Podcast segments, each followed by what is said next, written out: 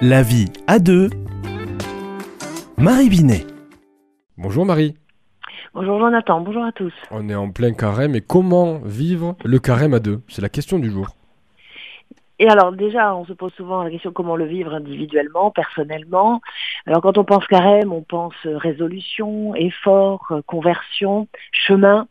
Euh, ce qui est déjà intéressant, c'est hum, déjà de faire soi-même. Alors je, suppose que comme on est bien avancé déjà dans le carême, c'est fait, mais de peut-être déjà le partager avec son conjoint ou sa conjointe.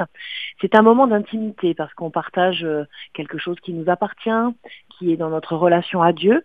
Ce n'est pas toujours facile, rien que ça, de pouvoir euh, prendre ce temps, de dire, ben voilà, pour le carême, comment souhaites-tu le vivre? Est-ce que tu as peut-être décidé d'un effort? Et, et puis peut-être envisager d'en avoir un commun alors il y en a euh, on, on peut être sur le, si on reprend les trois thématiques hein, du carême, prier ensemble euh, une fois par jour. Ça peut être un saint père, mais au moins se retrouver en présence euh, de, Dieu.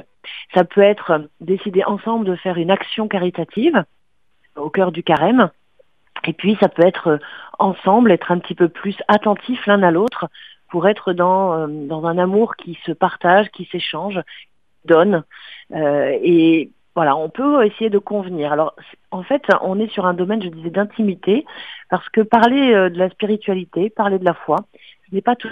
Dans certains, y a d'autres non.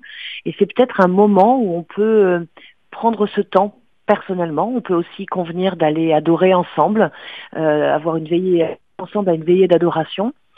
En fait, il n'y a pas forcément besoin de, de beaucoup échanger un minimum pour savoir où on en est, et ensuite peut-être d'une action commune, euh, d'une mise en présence commune euh, Dieu.